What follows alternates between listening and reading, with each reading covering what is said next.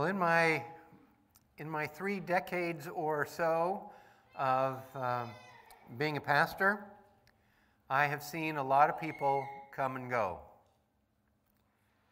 I see people come, of course, uh, for the best of reasons. They find Jesus and they're baptized and they want to be united to a church, and so they come. I've also had people come because their church didn't sing the right songs, or preach from the right version of the Bible, or their pastor wasn't very friendly. When that happens, that's when I know I'm in trouble. But the reality is, people come for sometimes the right reasons, sometimes not so much. We've had people leave the church for all kinds of reasons, too. Sometimes they get bored, sometimes there are political reasons. I probably need to admit that uh, I perceive all of these reasons to be personal reasons and can't help it sometimes but take it personally when maybe they mean it that way and maybe they don't. But as I think about all of that, I think everybody's after the same thing, basically. Everyone wants the perfect church.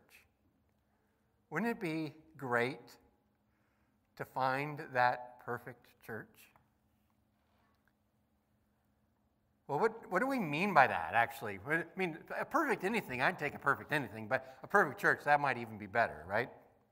What do we mean, though, when we're thinking about a perfect church? If we could just find a church where everyone looked at the world the same way, where everyone was on the same page,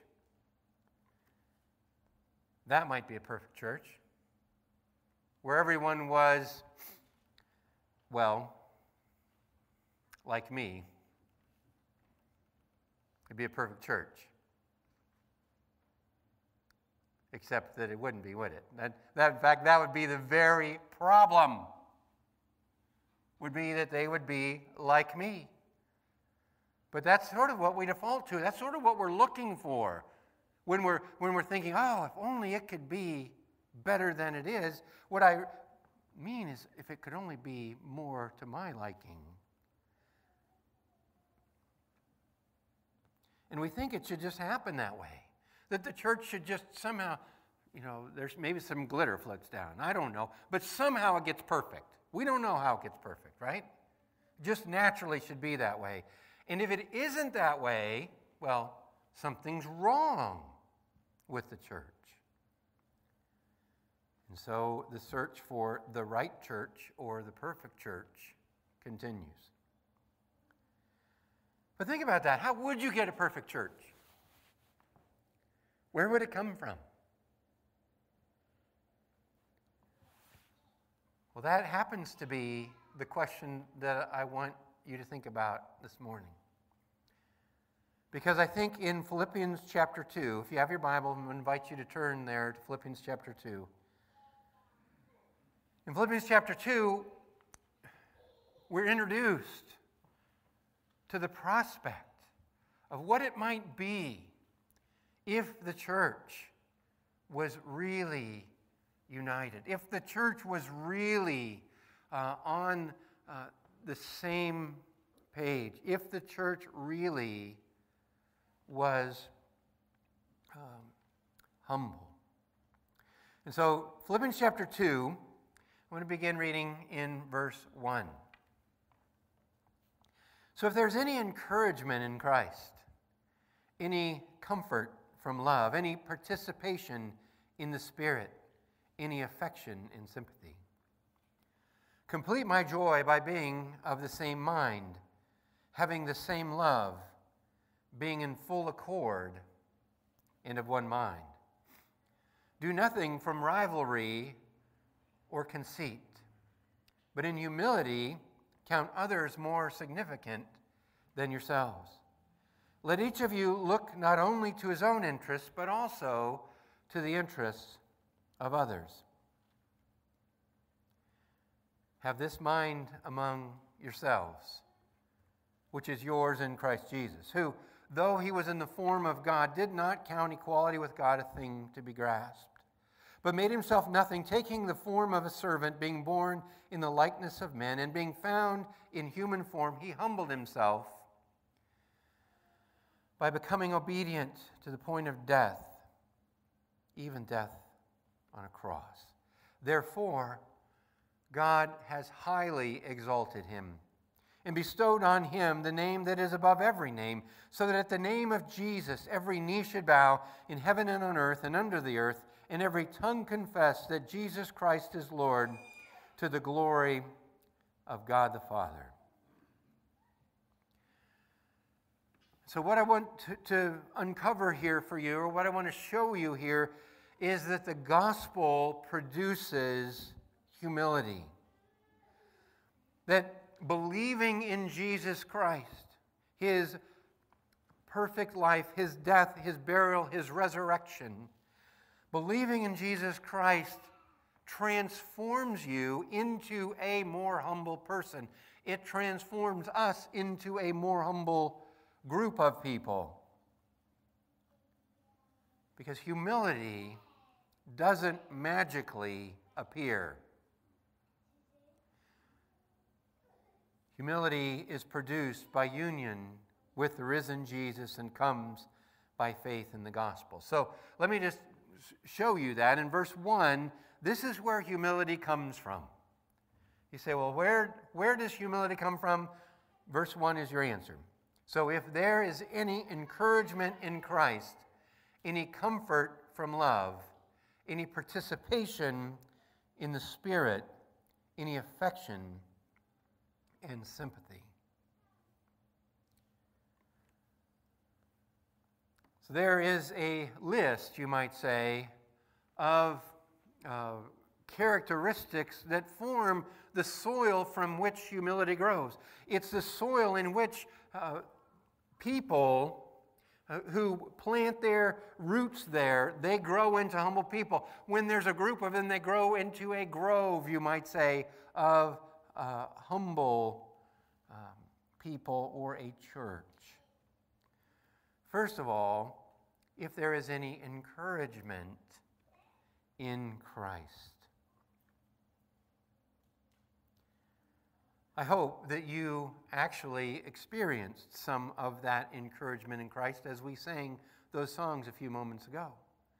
When we talked about the exaltation of Jesus, we talked about what he had uh, what it meant to him to come, be born in a, a humble stable, and to die on a cross. And you realize that he did that for you. I hope there's some encouragement there, and I hope you experience that. I hope, I hope you didn't just sing those with dry eyes and a hard heart. But when you think about even the songs that we've sung already, this um, encouragement that comes from Christ, does it cause you to think more highly of yourself? When you think about all that Jesus has done for you, does it cause you to be more proud? To feel better? Like, I'm all of that? Or does thinking about Jesus and his suffering and his shame and all that he went through for you, does it cause you to think of yourself less? Or thinking of the encouragement in Christ is is your heart safer in the hands that have nail scars in them? Or is it safer if you take care of yourself? Do you need to defend yourself? Or can you trust in Jesus to defend you? If there's any encouragement in Christ, if there's any, second of all, comfort in love, notice the, the softness here. Any comfort in love. There's such a lack of an edge I mean, how, how many of us have just a little edge about us, or maybe not all the time, but some of the time. The reality is, according to the, the message of the good news of Jesus Christ, is that you are loved. You're loved. You don't earn it, you don't get more of it for good behavior. You're just loved. And your hurts are cared for by Jesus, who, like you, suffered. In fact, if you were to look in other places of Scripture, it is his very stripes, his suffering, that is the means for your healing. And so it's, I would love to do the whole message on the comfort that comes from being loved by Christ. It's staggering to know what Jesus did to show you love so that he might comfort you. So, if there's any encouragement in Christ, and there is, if there's any comfort from being loved by Christ, and there is, if there's any participation in the Spirit, any participation in the Spirit. This is a little bit weird to say participation in Spirit. But the idea is that this is the thing from which all these other derive. It is the Holy Spirit that causes you to participate in all that Jesus has accomplished. It is the Spirit that gives you fellowship. That's literally the word here, the fellowship of the Spirit.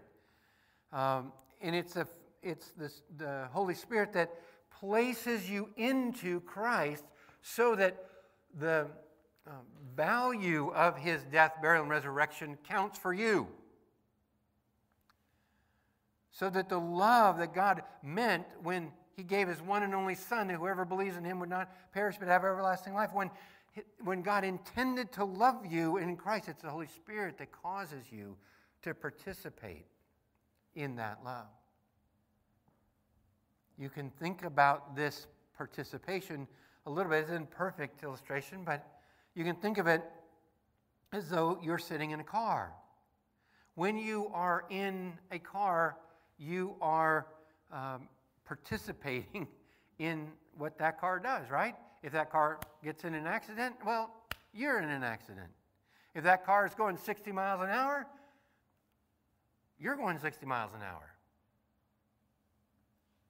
And you are united to that car in a way that you benefit from whatever happens in that car apart from your effort, apart from what you bring to it. You're just along for the ride. And that, in some respect, is the way that uh, being united with Christ does. It's, you don't get united because of your effort, you're along for the ride. And all that Jesus does then counts for you. There is participation uh, in the Spirit. The, the, the Spirit enables you to be united with Jesus. And then, if there's any affection and sympathy, see, you don't need, you don't need to defend yourself. You don't need to stand up for yourself or to put on a, a rigid defense. Because there is affection for you in sympathy from God the Father that is poured out to you. That God loves you. And, and, there, and you,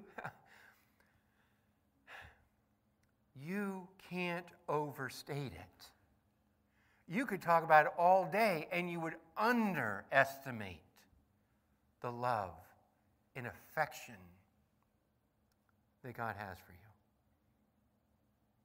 And what that means is that you can just let go of those defenses. You can let go of that uh, self protective things that you do because you are on the receiving end of such affection by Jesus and such sympathy that you can afford then to be humble.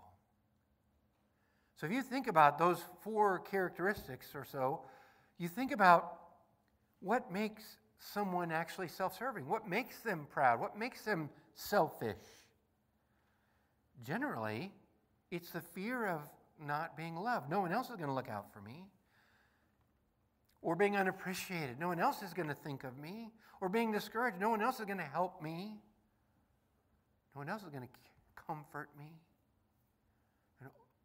And what you have in verse 1 is God pouring in everything because of the gospel into your life that you need to do what's next, right? What's in verse 2 and 3 and 4. And so, if that's where humility comes from, verse 2 through 4 is what humility does. This is what humility acts like.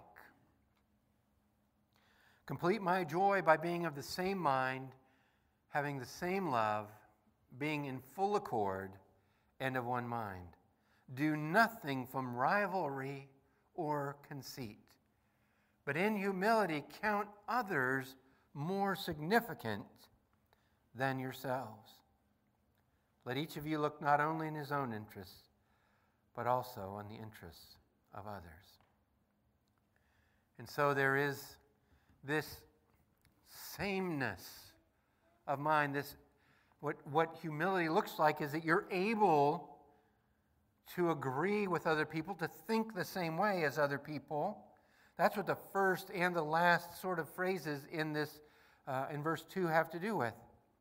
Um, being of the same mind and then being of one mind.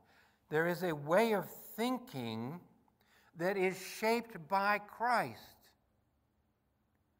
that enables you to experience a common way of thinking and is a humble way of living. When you think about it, and I even started with this, this, this same mind or this being of one mind, that's what people are hoping for when they're searching for comrades, when they're searching for people who agree with them politically or some other way. They're looking for those people who have the same ideas. Well, here he's, he does say, that's, that's the beauty of the perfect church.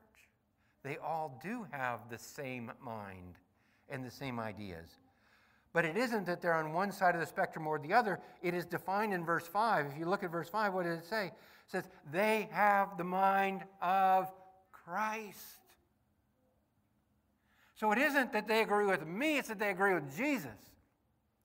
And better than that, it's that somehow God's worked in me so that I agree with Jesus. And when we both agree with Jesus, well, then we can be of the same mind.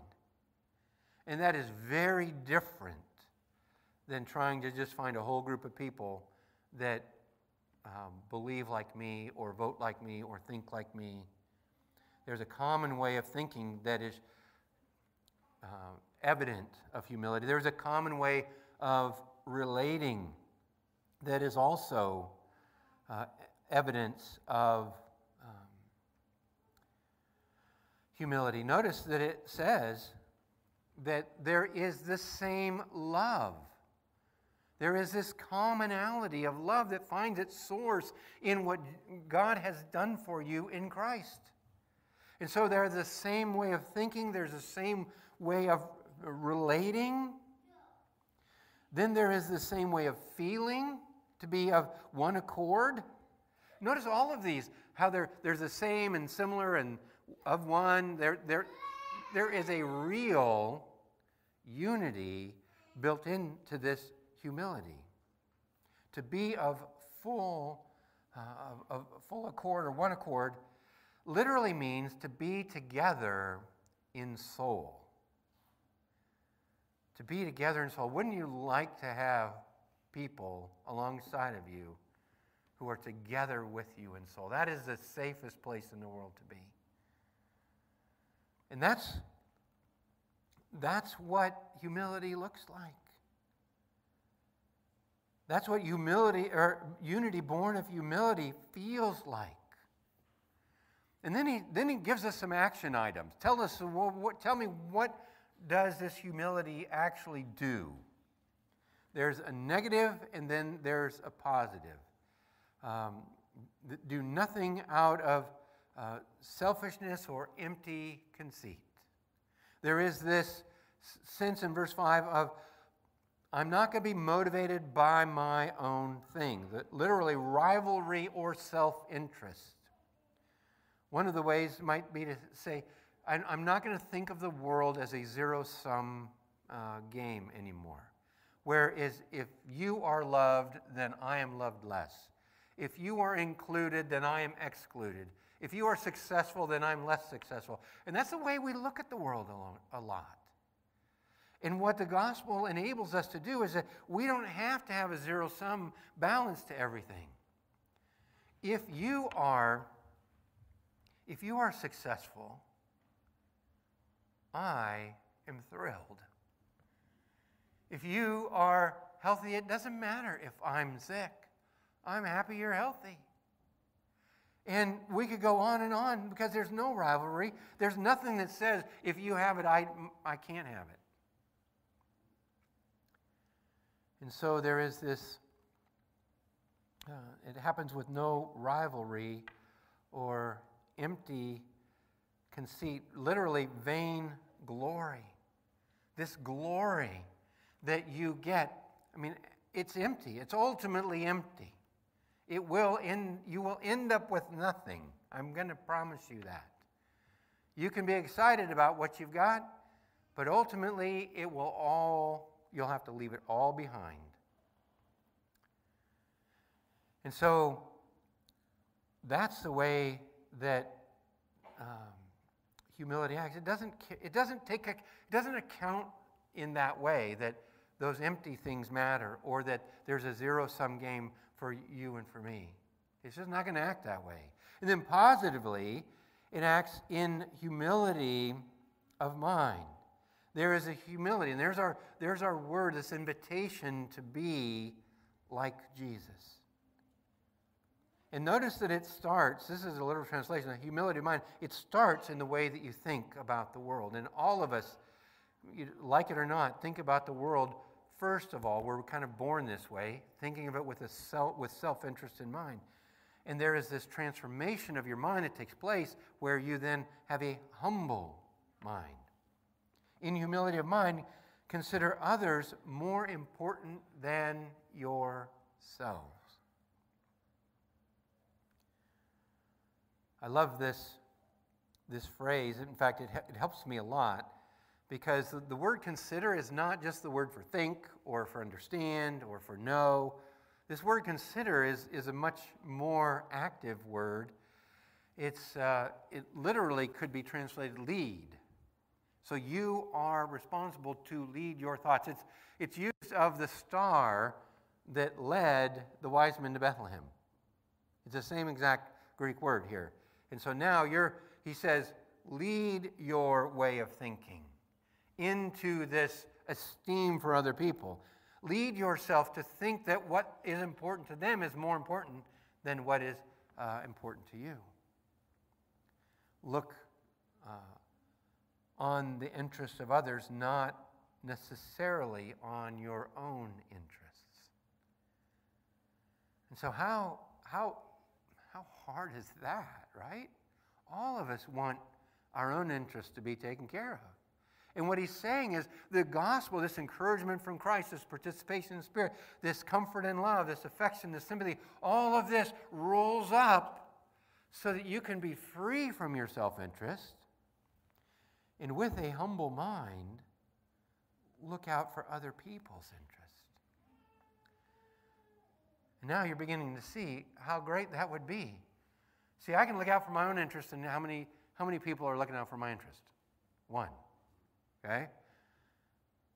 Y'all can look out for my interest. And then how many people are looking out for my interest?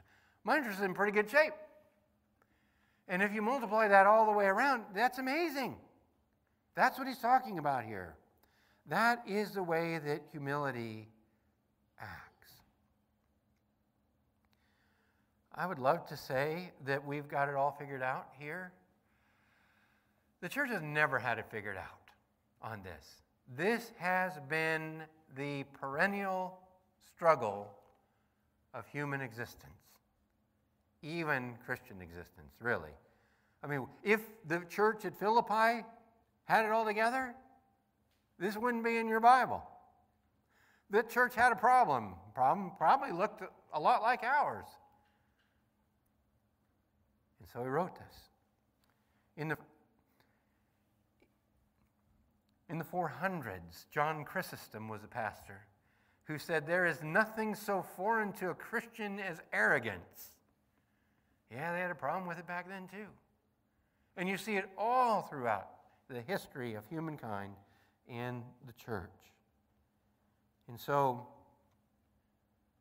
may God help us act in such a way that our humility comes out, right?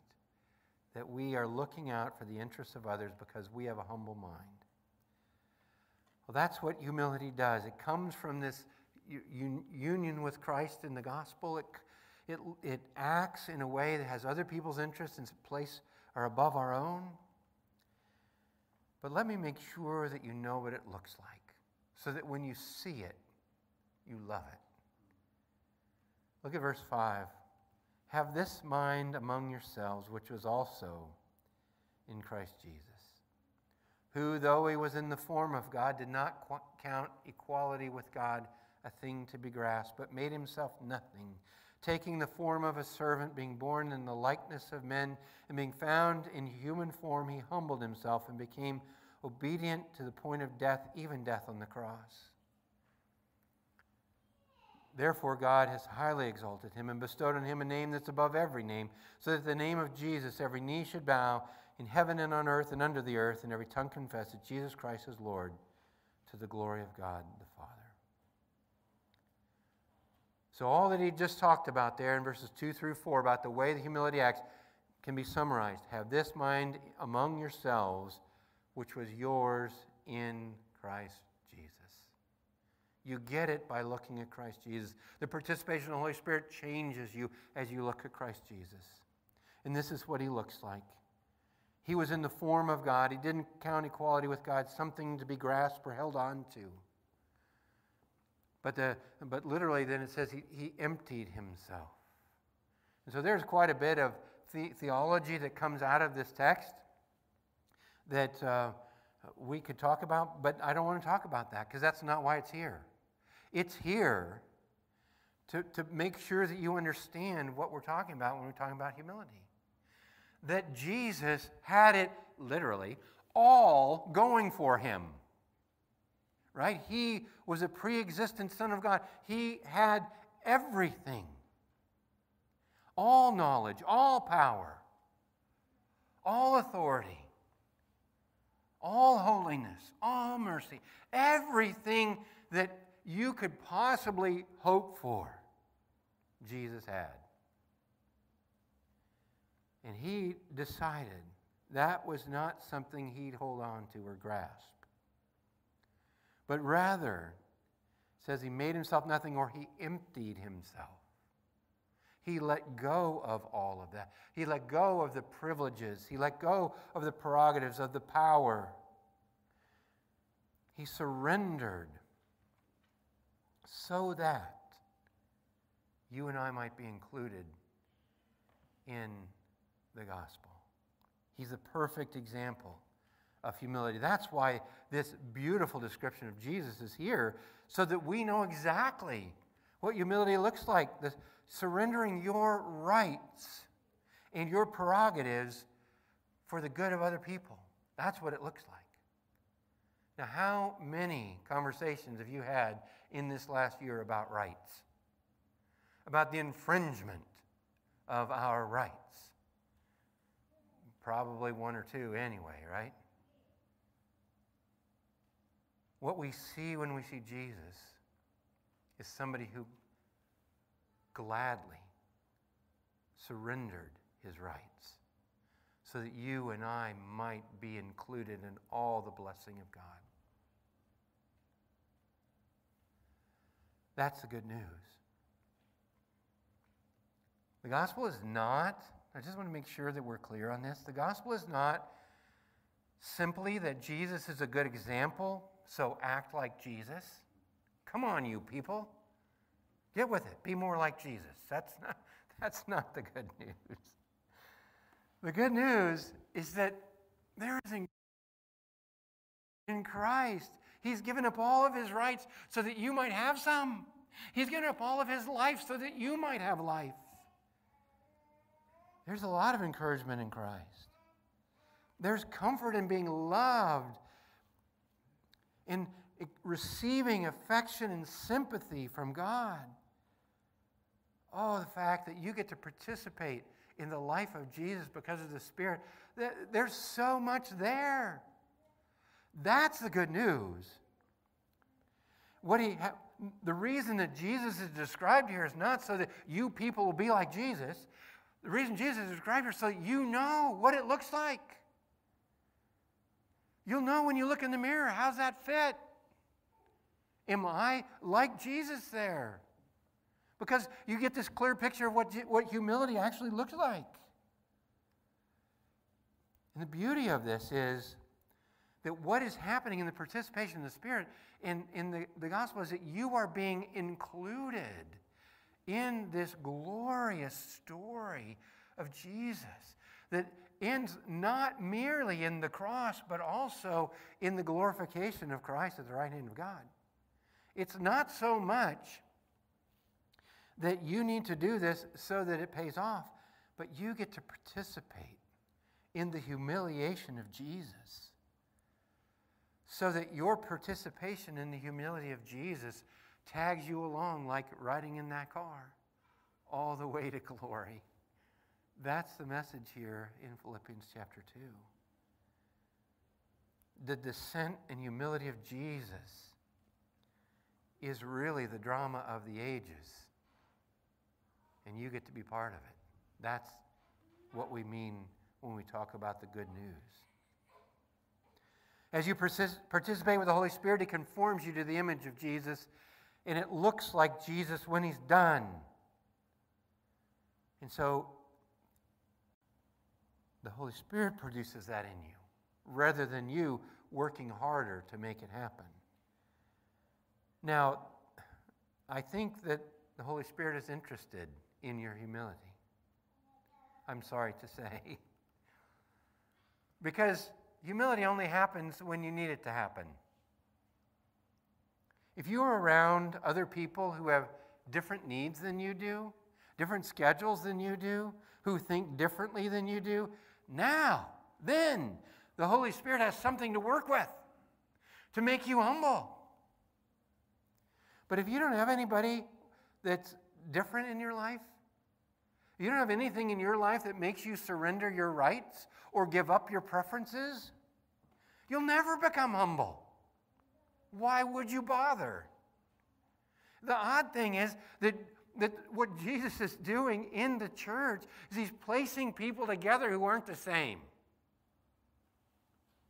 And when they're not the same, they have to come to grips with that. And let the mind of Christ rule instead of their own mind. Let the affections of Christ rule instead of their own affections. And I'm just going to say this has been an awful message to prepare for and to bring. Because apparently God cares about this in me as well. I would have told you, yes, I want to be humble. I recognize the beauty of humility. And I would probably have also told you that I thought I was doing pretty well. But then, um, nine weeks ago this morning, on my way to church, my shoe slid down the step and my knee exploded, and my I canceled everything else for a couple more months and found that it's humbling to be instantly weak. It's humbling to be slow. It's humbling to be dependent upon other people. It's humbling to be treated so kindly by my life group. It's humbling to think that I needed another physical problem so that God could work on my humility.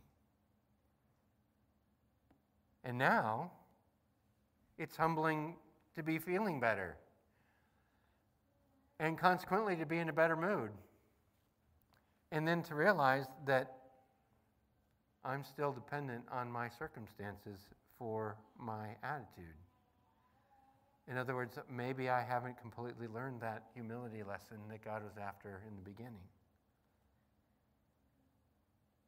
And truth be told, I had a lot more resident, I probably still do, I'm sure I still do, more resident in subterranean pride than I had thought.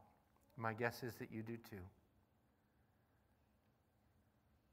And the only way that I'm going to be humble really has nothing to do with being hurt. It has to do with allowing the Holy Spirit to work in me the mind of Christ.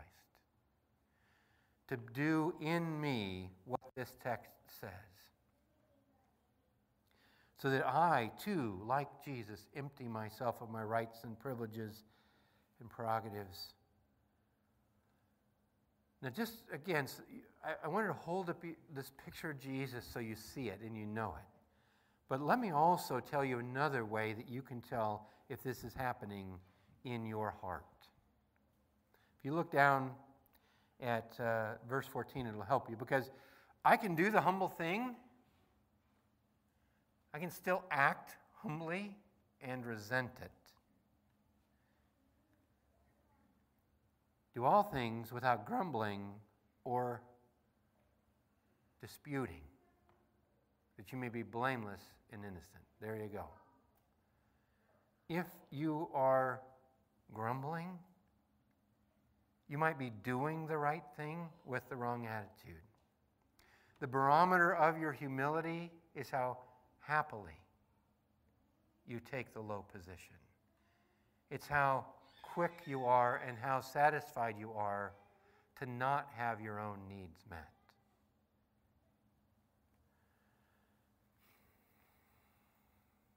But let me tell you, wouldn't that be beautiful if everybody was like that? Everyone went to serve, everyone went to give up their rights, everyone uh, thought of other people before themselves, everyone was in on that same thing. That would be the perfect church.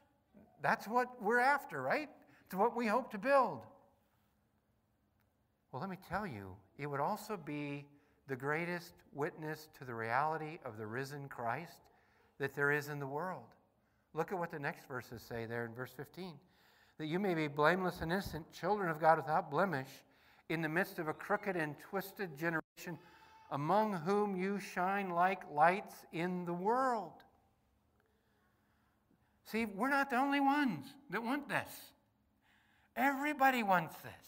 Everybody's after the, a, a, situation that's safe where people are looking out for their interests, where people are esteeming other people higher than themselves. Yes, I want the perfect church. Yes, I want a perfect church built with humble people who set aside their rights and privileges for the sake of everyone else. What I really hope for is a church full of people who have the mind of Jesus, who have the affection of Jesus, who have, you might say, the soul of Jesus, the Spirit of Jesus living in them, and they go for it. They set aside their own rights, they set aside their own needs and prerogatives, and they love other people. A church full of people who think like Jesus would be amazing. Will you pray with me? Heavenly Father, I do know that I need more of Jesus in my life less pretending, less posturing. Father, would you grant grace to me, grant grace to all of us to set aside our rights so that we might become more like Jesus? Father, would you give us people in our lives that make it hard, that cause us to think like Jesus thinks rather than how we want to think? Make our hearts humble, I pray, in the name of Jesus.